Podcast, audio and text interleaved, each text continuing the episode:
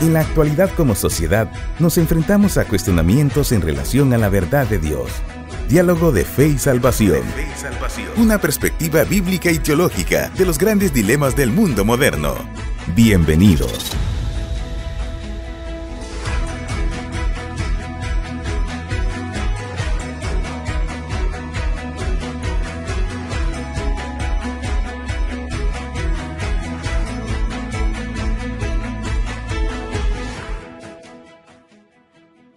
Apreciables hermanos. Bienvenidos a su programa Diálogo de Fe y Salvación. Un privilegio grande de parte del Señor, el cual nos da con su gran bendición el poder estar acá en nuestro programa para poder compartir desde una perspectiva bíblica y teológica los, lo que la escritura nos dice en, con relación a temas actuales e importantes en nuestra sociedad. Así que bienvenidos hoy continuamos con nuestros temas eh, muy, muy, muy especiales que hemos venido tratando en nuestra serie Padres Cristianos Exitosos. Por lo cual le damos una cordial bienvenida. Igualmente, hermano Eddie, bienvenido, buenos días. Amén, hermano Carlitos, un privilegio de parte del Señor y pues eh, estar de nuevo, ¿verdad? Aquí en Diálogo de Fe y Salvación, como usted decía, para tratar siempre esos temas eh, que nos edifican, ¿verdad? Un, temas actuales, como lo es la serie Padres Cristianos Exitosos y pues ya hemos avanzado bastante, ¿verdad? En esta serie y pues realmente ha sido un privilegio poder abordar estos temas aquí en el programa y esperamos, ¿verdad? Que para usted que nos ha escuchado, que está pendiente ahí de diálogo de fe y salvación, también hayan sido de bendición estos temas, pues una de los, uno de los objetivos que diálogo de fe y salvación persigue es poder edificar a todos los que nos escuchan, ¿verdad? Así que eh, un privilegio, hermano Carlitos, nuevamente estar aquí hoy martes para la gloria y honra del Señor, para tratar un tema más de padres cristianos exitosos. Bien, hermano, y sin lugar a dudas, eh, como hemos venido hablando, una temática muy importante. Vivimos en un mundo, un mundo el cual tiene como principal objetivo la colonización ideológica y la cual va apuntando hacia un no conocimiento de Dios. Y en el programa anterior hablábamos eh, de los peligros que corremos a cuando una generación no conoce al Señor. Y, hablamos y lo, tratamos de comparar en relación a la responsabilidad que cada padre de familia tiene hoy en día con relación a la transmisión del Evangelio a nuestros hijos. Y hablamos un poco de discipulado, hermano Eddie. hablamos un poco de discipulado y vimos lo importante que este es y cuál es la forma pues adecuada de tenerlo en nuestra, nuestra casa, ¿no? Como decimos.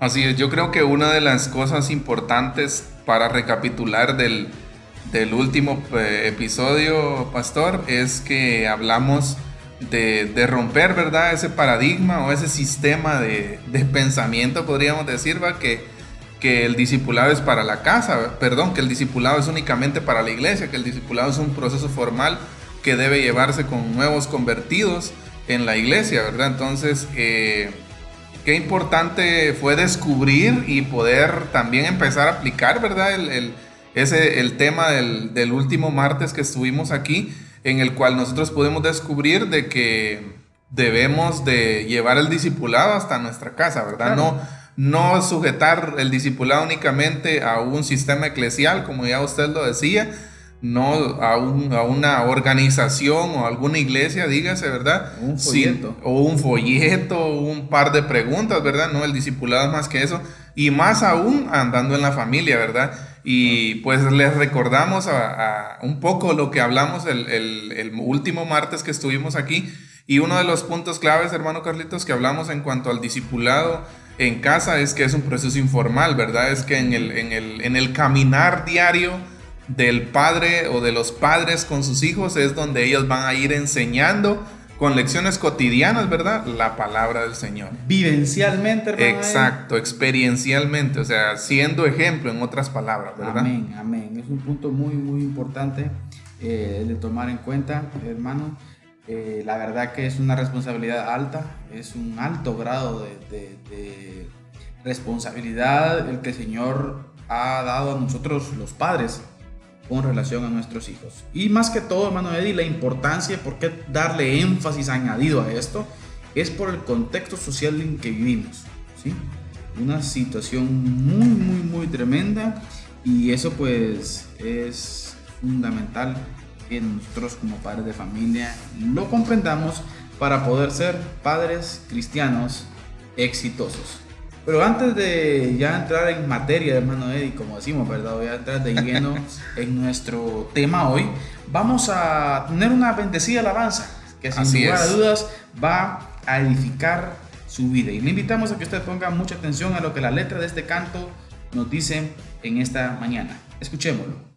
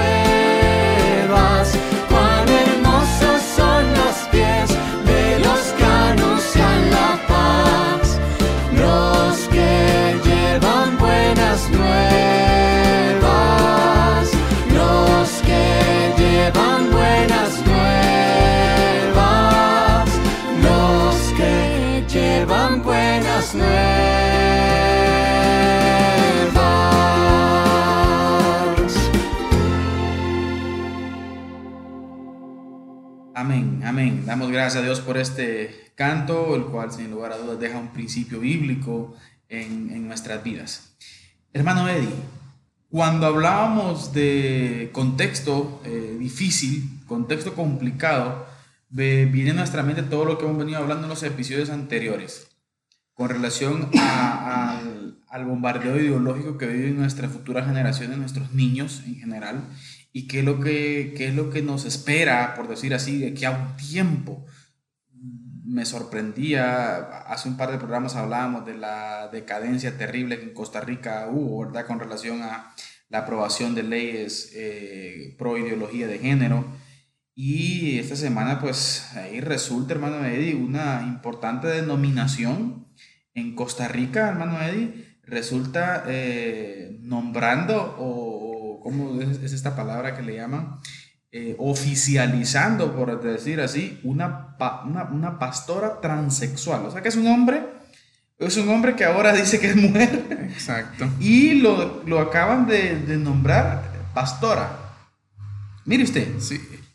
¿A qué nivel estamos llegando, no? Sí, yo creo, hace un par de programas también mencionábamos, pastor, de que de que una de las, una de las, de los factores que se da aquí es que esto es como un efecto dominó, ¿verdad? O sea, una vez que cae una, empiezan a caer un montón de, de, situaciones detrás de, todo eso, ¿verdad? Y, y, realmente no sabemos, no sabemos cómo vaya a seguir la situación en Costa Rica, ¿verdad?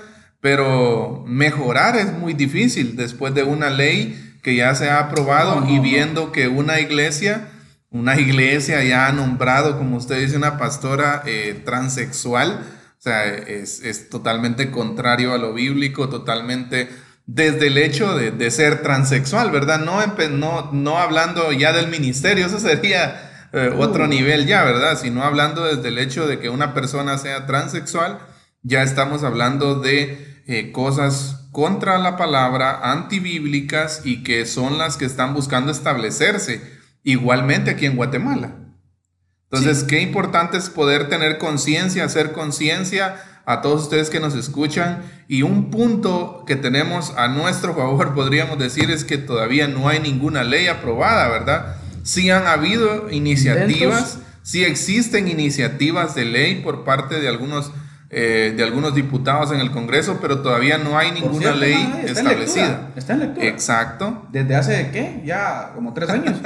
sí, eh, entonces eh, es un punto, ¿verdad? Poder considerar de alguna manera, pues por eso, de alguna manera, pues han habido, han existido, perdón, algunas cosas que han estorbado, podríamos decir, el, la aprobación de esa ley, pero sí existe ya una iniciativa, y no solo una, varias iniciativas de ley que, que quieren establecer esto en Guatemala, ¿verdad? Entonces tal vez nosotros estamos lejos de la ciudad capital y, y en algún momento nos aislamos de, la, de lo que allá sucede, ¿verdad?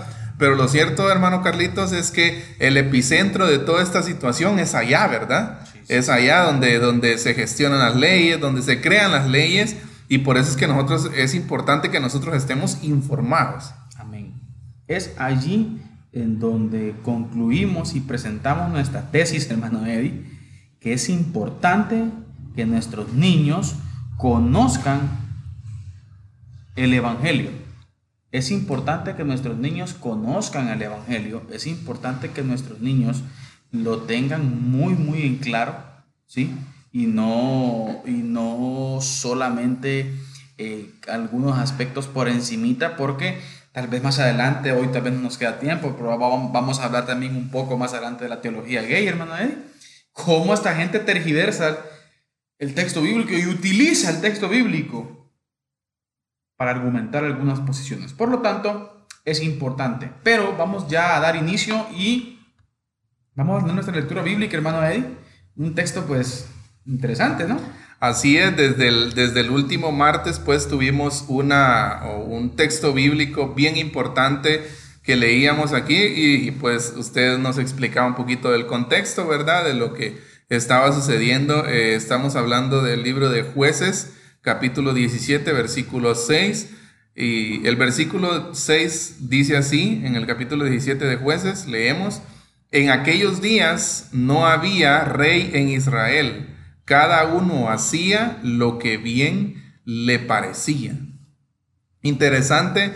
Y, tal vez para las personas, eh, tal vez hayan algunos hermanos o amigos que nos estén escuchando hoy y que no escucharon el último episodio, pero está, en Israel estaba pasando una situación crítica eh, cuando, este, cuando esto sucedió, cuando estaba en el libro de los jueces, especialmente el contexto histórico de, de este pasaje y del libro completo, ¿verdad? Es que el pueblo de Israel estaba viviendo en un círculo vicioso, ¿verdad? Y, era lo que explicábamos.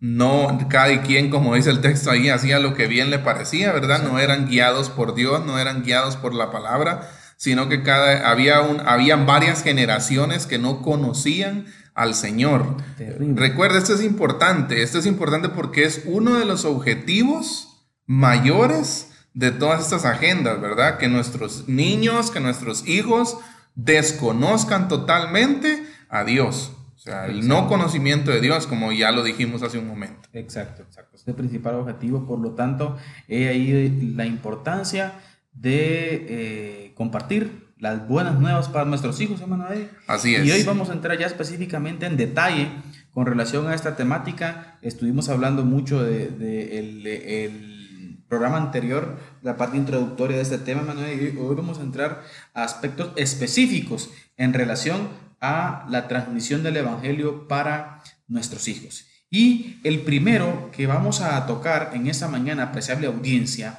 es Toma el tiempo necesario y actúa a fondo. Oiga, tómese su tiempo, el tiempo necesario. Y oiga esto, actuemos a fondo. ¿Y cómo observar esto? Este es un consejo básico para los hermanos. Pensemos en la misión de llevar a nuestros hijos a Cristo Jesús como la labor a largo plazo y, debe ser en total dedicación.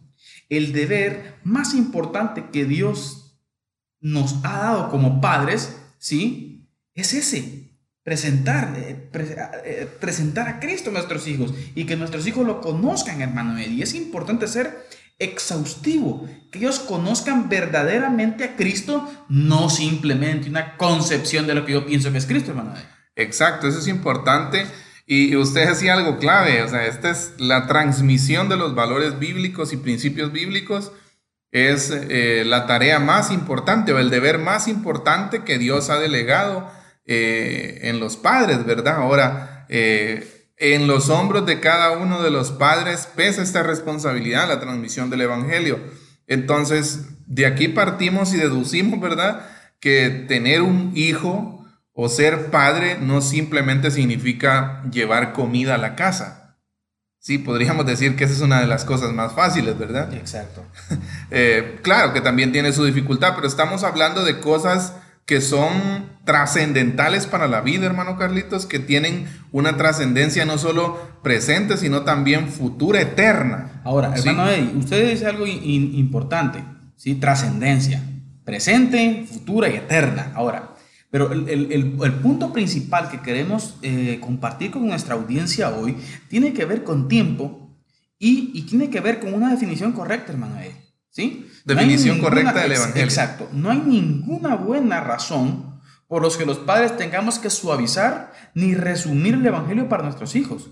Los padres más que nadie tenemos el tiempo, oiga, y aquí creo que hay discusión, el tiempo abundante para ser exhaustivos y claros. ¿Por qué decimos que tenemos el tiempo abundante? ¿Por qué? Porque están con nosotros, hermano Eddie. Y es lo que hablábamos anteriormente. Qué importante es ver el rol de cada madre y de cada padre en el hogar. Y, esto debe, debe de ir tras el principal objetivo, hermano, el principal objetivo, como usted bien lo decía, transmitir el Evangelio a nuestros hijos.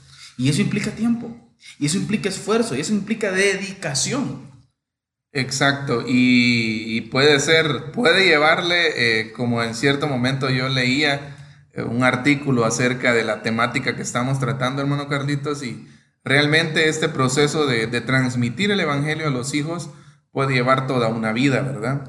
Pero he ahí el detalle de, la, de la ardua tarea que cada uno de los padres tienen, ¿sí? Porque como ya usted lo decía, no hay ninguna buena razón para que los padres tengan que suavizar o resumir el Evangelio para sus hijos, ¿sí? Y esto, y, fíjese hermano Carlitos, lo que viene a mi mente ahorita precisamente es que esto, eh, el presentar el Evangelio a nuestros hijos o a los niños va mucho más allá de la concepción que nosotros tenemos de evangelizar. O sea, esto no se refiere específicamente, tal vez en un sentido amplio de la palabra, sí, a evangelizar a mis hijos, ¿verdad?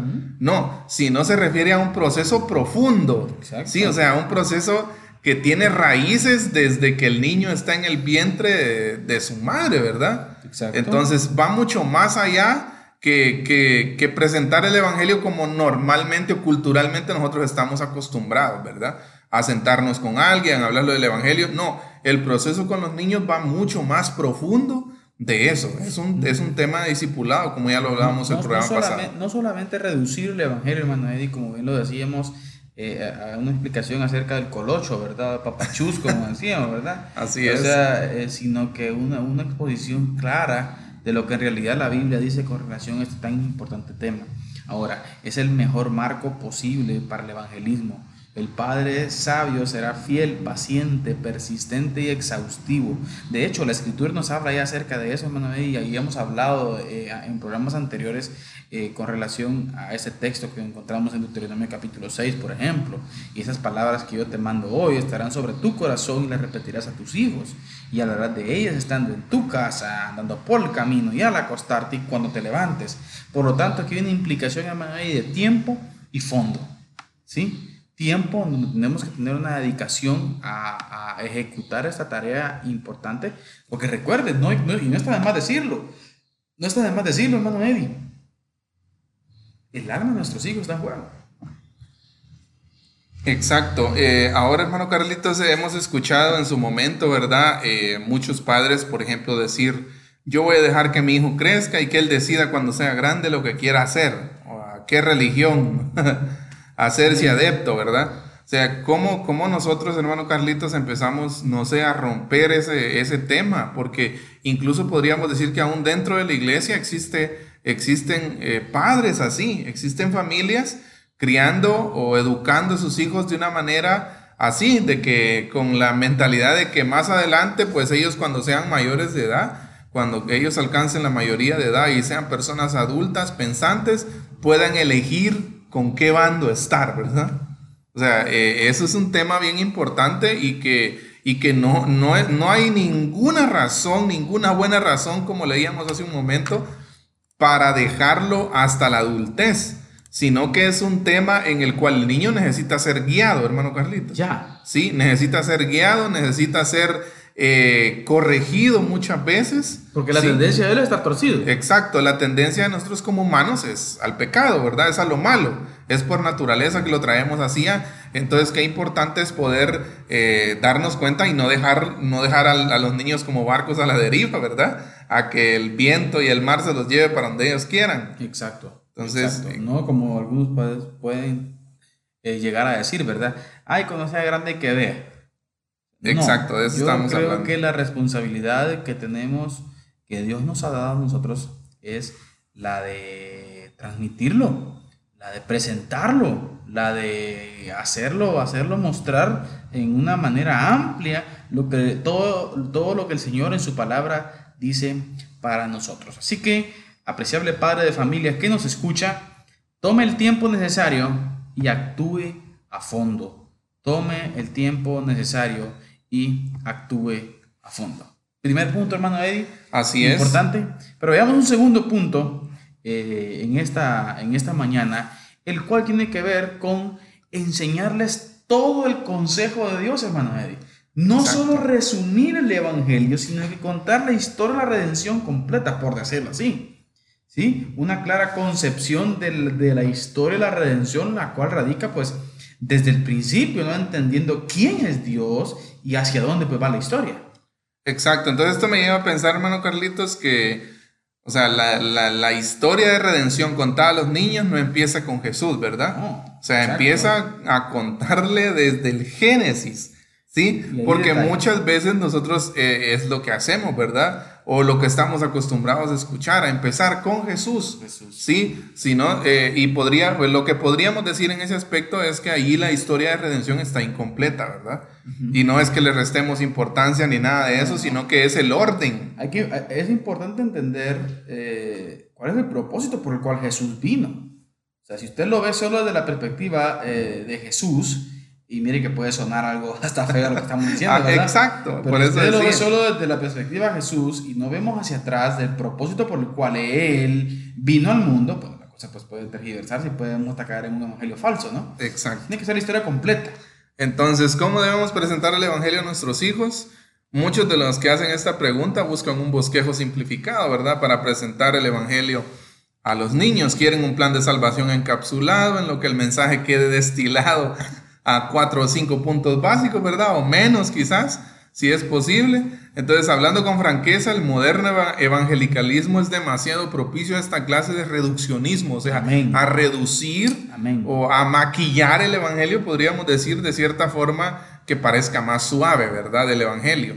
Entonces, la colección de tratados eh, de una iglesia en su, en su aparador puede incluir diversos títulos, ¿verdad? Podríamos decir que no sé, ¿verdad? Pero creo que muchas de las iglesias, y no vamos a, menospreciar o a bajarle eh, importancia a eso, pero eso es bien importante porque el Evangelio no se reduce a qué? A, las cuatro leyes espirituales, a cuatro puntos básicos, a, o sea, no es que, Dios quiere que tú sepas. Exacto, no es algo que usted pueda decirle a, su, a, un niño o a, su hijo o a cualquier persona, no es algo que usted puede explicar en unos minutos. Sí, sino que lleva tiempo y especialmente con los niños, ¿verdad, hermano Carlitos? Lo veo como un proceso, hermano Eddie. Exacto, un proceso. Un Nuestros hijos, por poner un ejemplo, en la historia de la redención, en la historia de la fe, de la fe en Dios, que recordemos que esa fe eh, eh, viene del principio, el principal punto bastión de la salvación, el justo por la fe vivirá, viene del principio. Es importante que nuestros hijos conozcan hombres, por ejemplo, como no, por ejemplo, hermano Eddie. Exacto. O sea, ver cómo este varón caminó con Dios. O sea, Así es. no tanto un, presentar un evangelio el cual se reduzca a un suceso, sino que, sino que un evangelio el cual, el cual amplíe y, ponga en, en, la mente de nuestros hijos una relación con Dios, una relación con el Padre, una vida completa con Él. Y que en la historia de redención, hombres pecadores como nosotros pudieron tener relaciones extraordinarias con el Señor. Cosa que también hoy en día se puede, hermano. Exacto, exacto. Entonces, qué importante es lo que usted está diciendo, hermano Carlitos, de contar la historia completa de redención y no nada más un pedacito, ¿verdad? Exacto, porque por ejemplo, si, si como usted te lo decía, si comenzamos aquí en el Nuevo Testamento nada más, eh, nos quedamos cortos, por ejemplo, con la, con la, con la historia del, del pecado, la caída del hombre y la, la, depravación moral de la humanidad. Nuestros hijos deben entender muy claramente la trascendencia que tuvo el pecado de Adán y Eva. O sea, la trascendencia, porque es una trascendencia terrible. Es una trascendencia fuerte la cual tampoco lo podemos limitar a un par de dibujitos nada más, hermano Eddie.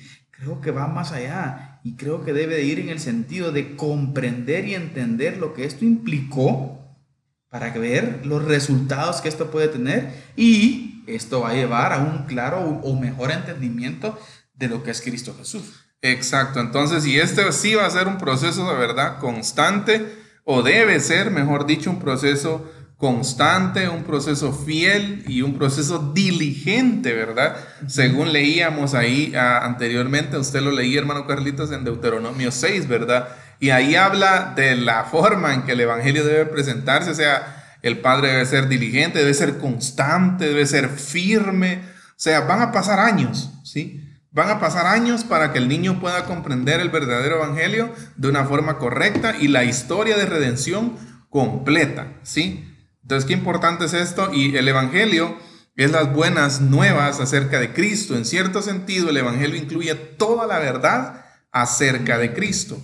¿Sí? No hay necesidad de pensar en ningún aspecto de la verdad bíblica como incompatible con el Evangelio o ajeno al mismo. De hecho, por cuanto Cristo es la suma y recapitulación, esto es lo importante y era de lo que hablábamos, de toda la revelación bíblica. O sea, el punto de Cristo, el punto de Jesús, el punto de esa relación con Jesús, viene después, ¿verdad? En el proceso de redención. Primero viene, eh, y aquí precisamente me recordaba, ¿verdad? No recuerdo exactamente el nombre, pero creo que usted en, una oportunidad, hermano Carlitos, contaba una historia aquí de una persona que, que, que le quería presentar el Evangelio a otra en un avión, no sé si se recuerda. Sí, sí, sí. Exacto, nos la cuenta de nuevo. Claro, sí, eh, en un avión, un momento en donde el, el, piloto del avión, ¿verdad? Informa de los desperfectos del avión que se habían quedado sin combustible y este avión iba a proceder a, a, pues a estrellarse en el mar, ¿verdad? Y la conclusión que llegó, señores, tenemos eh, aproximadamente 45 minutos eh, de vida. Por lo tanto, ustedes saben lo que hacen en ese tiempo, ¿verdad? Y, decía este predicador, si a la par yo llevase a un no creyente, Ojo con esto, porque eso es lo importante. Si a la par yo llevase a un no creyente, de los 45 minutos, decía, yo ocuparía 44 minutos para explicarle acerca de la historia de redención y el pecado, y en un minuto le presento a Cristo. E, eso es, eso es, y eso realmente, eso es lo que a mí me llama la atención, fíjese, pastor, porque realmente y no puedo ya empezar con Cristo. No, no, no. O sea, no puedo ya empezar con. Tengo que. Hay, hay fondo detrás de eso. Exacto, exacto. Ahora, sin menospreciar lo que está. Por favor, no nos vayan a malinterpretar. Que no se, malentienda. Van a decir, los hermanos de oro de salvación dicen que no hay que hablar de Cristo. No, no estamos diciendo eso. Estamos diciendo que nuestros hijos tienen que entender que por qué vino Cristo. Exacto. Y la historia completa es redención. Exacto. Ahora, esto se suma, hermano Eddie con eh, el siguiente punto que estamos hablando. Miren, y, eh, perdón, este punto se asocia muy bien con lo que hemos venido diciendo.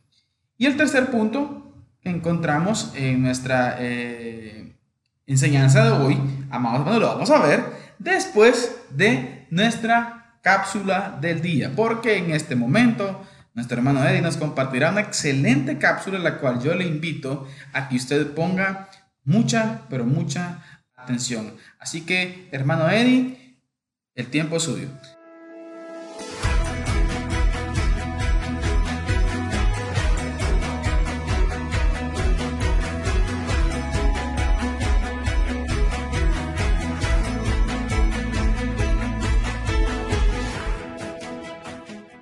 Amén, amén, hermano Carlitos. Pues un privilegio poder compartir eh, la cápsula del día hoy con todos nuestros oyentes y como siempre, ¿verdad? Eh, aquí en cada uno de los, en cada una de las veces que estamos aquí con ustedes en Diálogo de Fe y Salvación, compartimos eh, cierta información, ciertas cápsulas que son claves para poder comprender ciertos aspectos, a veces relacionados, a veces no relacionados con el tema que estamos tratando, ¿verdad? Hoy sí viene una cápsula que está muy relacionada con lo que estamos hablando, con lo que estamos tratando, y son acerca de ocho factores que hacen que los niños no abandonen su fe cristiana al crecer. Interesante. Sí, sabe, eh, cuando yo estaba eh, viendo esta cápsula, hermano Carlitos, eh, estaba pensando precisamente en que al inicio de esta serie hablamos del efecto mariposa, ¿verdad? Hablamos de cómo muchos niños al crecer en su etapa de su adolescencia, de su juventud temprana, dejan la iglesia salen de ese capullo, como decíamos, ¿verdad? Y vuelan, no vuelan para, para, la iglesia, para la iglesia o para otra congregación, sino que vuelan hacia el mundo, ¿verdad? Entonces, eh, esto tiene que ver mucho con eso y vamos a ver datos verídicos, una investigación hecha por eh, Lifeway Research y vamos a dar algunos datos eh, en donde son ocho puntos, ocho factores que influyen para que los niños no dejen su fe cristiana al crecer. Y vamos a empezar en forma descendente, vamos a empezar del número 8. Vamos, a, ahorita amarrando los cinturones. Espérenme, vamos a sentarnos bien en nuestra silla ahorita, por favor. Exacto. Bien, vamos entonces, el número 8, 8 factores que influyen en los niños para que estos no dejen su fe al crecer. En el número 8 tenemos eh, el hecho de que los padres señalen los principios bíblicos en la vida cotidiana de sus hijos. ¿sí? Recuérdese, estamos hablando de un proceso de discipulado informal, o sea, no estamos hablando de que usted le tiene que enseñar teología sistemática a su hijo, ¿verdad? No, estamos hablando de que cotidianamente usted tiene que enseñarle la Biblia en el diario vivir, usted tiene que enseñarle los principios bíblicos y señalarle, ¿verdad? Qué importante es, hermano Carlitos. entonces, en octavo lugar, de los ocho factores, tenemos el número ocho que es eh, que los padres señalen los principios bíblicos en la vida cotidiana de sus hijos. En el número 7, ¿sí? Cada vez que los padres se equivoquen, deben tener la actitud de pedir perdón a sus hijos por sus faltas. Amén. Interesante. Qué, importante. Ahora, hermano Carlitos, ayúdenos aquí. ¿Cómo yo le pido perdón a un hijo? Nos equivocamos, hermano. Exacto. A veces decimos cosas que. O sea, que los padres también se equivocan. Claro que sí. Con sus hijos. Y eso no es perder autoridad. Al contrario, es ganar autoridad. Ganar autoridad. Y cuando un padre se equivoca, lo primero que piensa es eso. No, es como lo voy a pedir yo pedir perdón a sus Voy a perder autoridad. dicen algunos, ¿verdad? No, usted si se equivoca y si dijo, por ejemplo, en algún momento pudo ver usted hasta, hasta corregido a su hijo y si usted se equivocó, eh, pida perdón. Es importante pedir perdón. Entonces, ¿por qué? Porque eso va a tener una influencia. Claro. Impactante. En su, impactante en su hijo, sorprendente. Entonces, en séptimo lugar tenemos eso, de que los padres cuando se equivocan deben pedir perdón a sus hijos. En sexto lugar, la influencia de las personas cercanas. Ojo con esto, oído mejor dicho, ¿verdad? En este caso, la cercanía de un amigo o amiga que, era una, que es una buena influencia para que el niño siga a Cristo. Mm. Aquí hay una pregunta clave, hermano Carlitos, y que muchos dejan esta pregunta para la juventud. Vamos con los niños, ¿verdad? O sea, ¿quiénes son los amigos de mi hijo? ¿Quiénes rodean también a mí? Exacto, ¿quiénes son las amistades de mi hijo, verdad? Así es gancho, Entonces, qué importante es poder darnos cuenta de, de esta parte y en sexto lugar tenemos eso, las amistades que el niño puede tener. Vamos en forma descendente, ¿verdad? Así que hoy vamos en quinto lugar. Eh, mire qué importante es este hermano Carlitos. que el niño pueda estar comprometido con algún proyecto misionero o algún proyecto en la iglesia que implique que fomente su desarrollo de la fe. Fíjese, ahora esto, este, digamos, vamos a, vamos a salirnos un poco de la familia, hermano Carlitos, y vamos a ir al tema de la iglesia, ¿verdad? Cómo la iglesia puede desarrollar, podríamos decir, proyectos o, o procesos en los que los niños puedan ser parte, ¿verdad? Y que ellos puedan también crecer en la fe, ¿verdad? Entonces eso tenemos en quinto lugar y en cuarto lugar tenemos un factor que podría pasar desapercibido muchas veces y que muchos padres lo pueden tener quizás como poca con poca importancia. Y este es un tema que lo hemos hablado aquí en Diálogo de Fe y Salvación y es música. En cuarto lugar tenemos, es, recuerde, estamos viendo ocho factores para que los niños no abandonen su fe al crecer. Y en cuarto lugar tenemos qué música escuchan los niños. ¿Y qué música, hermano Eddie? Eh, debemos de, tener mucho cuidado con lo que ellos escuchan. Así es. estar escuchando aquel que, en este año 2020 que está, como decimos, ¿verdad? Descontrolado, hermano Eddie, resultan dándole un premio al mejor compositor a una persona este año, hermano Eddie, que... Uy, exacto. Canta Quizás usted literalmente basura, ofensas. Sí, es, es en contra de la naturaleza humana, en contra de la ética, en contra de la educación. Oiga, y el mejor compositor es este. Qué triste. es. Eh, eh, y es realmente, quizás usted ya lo vio ahí en, redes sociales, eh, este personaje que acaba de recibir un premio. Ni mencionarlo, por la, crédito, Exacto. Pero solo hago mención porque pues fue una noticia muy que tuvo relevancia en las redes sociales durante estos últimos días.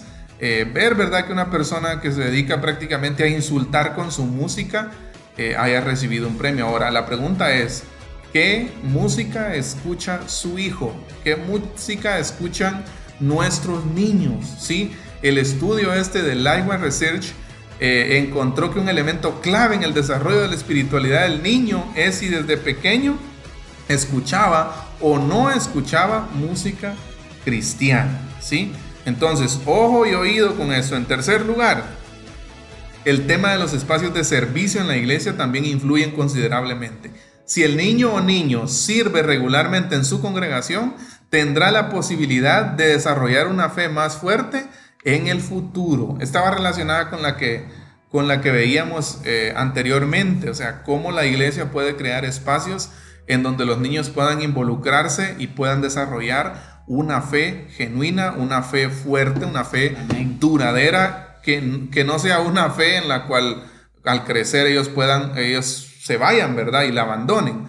Ahora vamos al segundo lugar. Según el estudio, los niños que aprendieron a orar tanto de forma privada como pública mientras crecían, tenían más posibilidades de tener una fe sólida en el futuro. Vamos a orar. Exacto. Y, fíjese, hermano Carlitos, estamos hablando eh, no precisamente de, una oración en el templo, ¿verdad? No, no, no, no. No, no, no. O una oración en el culto de niños. No, estamos hablando de oración en forma privada como pública. O sea, la más difícil en este caso podríamos decir que es la privada, ¿verdad? Porque muchas veces quizás los niños no dedican tiempo a la oración porque, bueno, cualquiera pueda pensar que la oración no tiene trascendencia en los niños, ¿verdad? Pero claro que lo tiene. Hermana Daddy, pero ¿sabe qué es lo que sucede aquí también? Aquí hay un punto importante y es un dardo a nosotros los padres. ¿Cómo nos ven orar nosotros? Exacto. ¿Ven orar? somos hombres de oración, somos mujeres de oración, nos ven nuestros hijos. Bueno, punto de discusión. Más nadie, por favor, termine, ya lo estoy interrumpiendo. Entonces es claro que la oración es un factor determinante a la hora de discipular a los niños, ¿sí? La oración le permite a un pequeño desarrollar una relación con Dios personal y autodirigida un elemento que sin duda es de vital importancia. Así que revise hoy usted, ¿sí? Revise, supervise la vida de oración de su niño y enséñele a orar no solo de forma pública, sino también de forma, en forma privada. Y finalmente, hermano Carlitos, tenemos en el número uno el factor que más influye para que un niño no abandone su fe en el futuro. O sea, eh, al crecer, el factor que más influye en el desarrollo de la fe del niño, según este estudio, muy por encima de los demás factores fue el hecho de que los padres le enseñaran a sus hijos a leer regularmente la Biblia mientras crecían. Ojo con esto, porque realmente es, es, importante. Mire, hermano Carlitos, podemos pensar que de verdad esto es tan simple, pero realmente es tan poderoso lo que existe detrás de poder enseñarle a los niños a leer la palabra. La influencia que tiene. Influencia grande. Mire este punto que interesante, la lectura de las escrituras, ponerlos a leer. Es bien, bien, bien importante. Exacto, entonces acabamos de ver ocho factores ocho factores para que, que, se, que influyen para que los niños no abandonen su fe al crecer. Pudiéramos enviar el link a, nuestros, a, nuestra radio audiencia.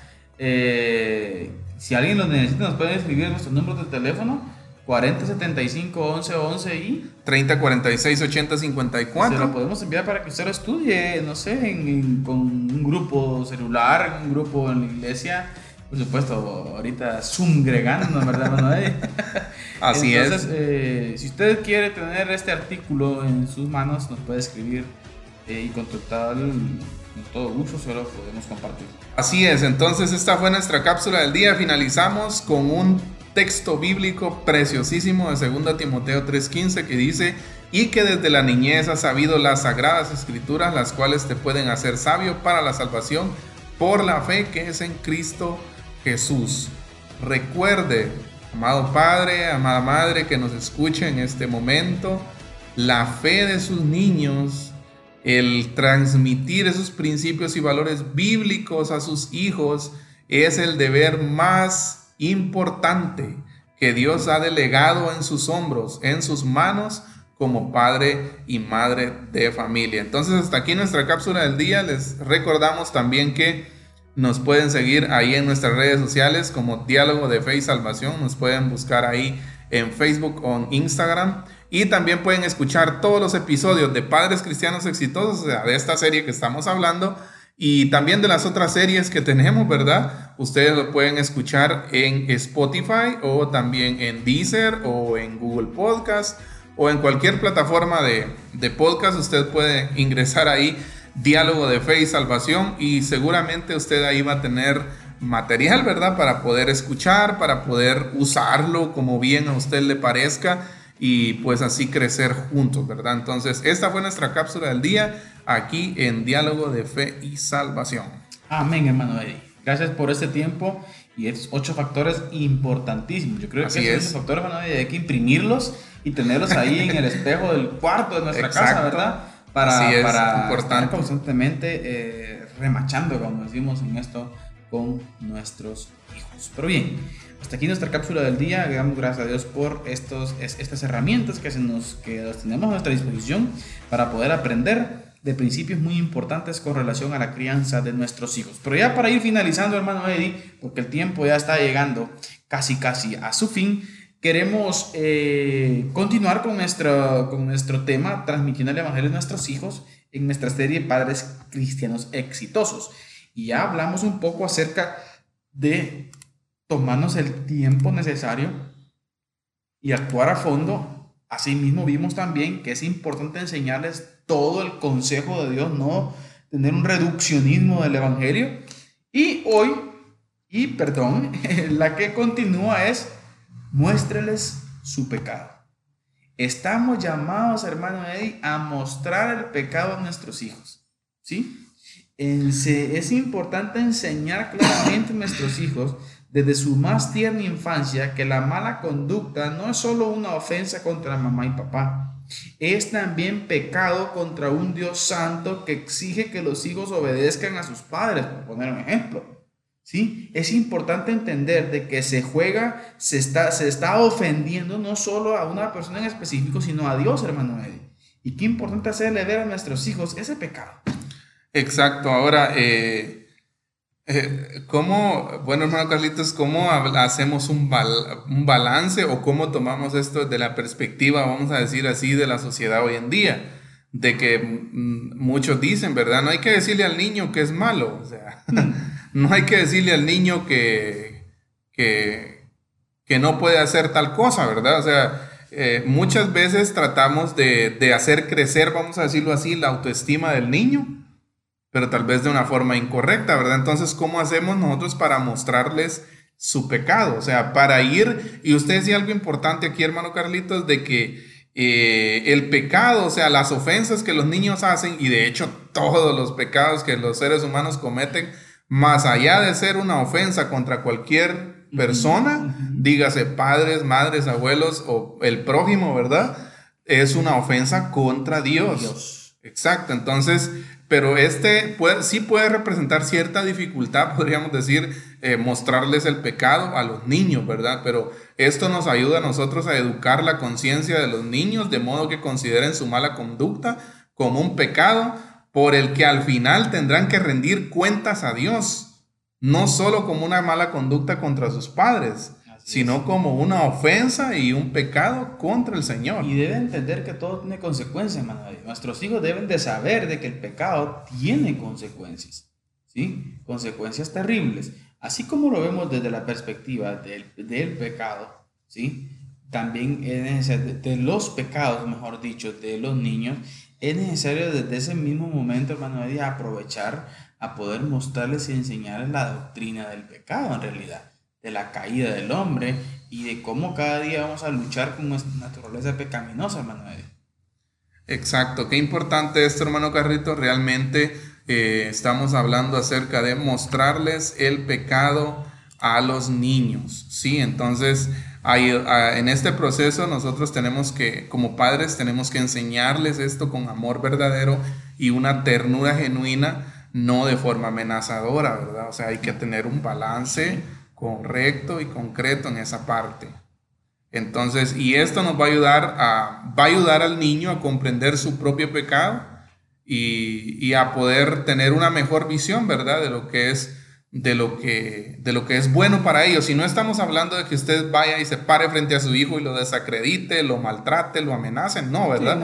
Estamos hablando de ir y mostrarle la realidad desde una perspectiva bíblica, ¿verdad? De que nuestra tendencia es a hacerlo malo, ¿sí? Pero que para eso está precisamente lo que estábamos hablando hace un, hace un momento, la historia de la redención. ¿Cuáles son esas implicaciones que tiene Cristo Jesús para nosotros? Muy importante el punto, hermano Eddie, y ahora vamos a continuar, ¿sí? En el siguiente punto debemos hablar acerca de el tiempo, dedicar tiempo y, irnos a fondo con el mensaje del Evangelio, hermano Eddie.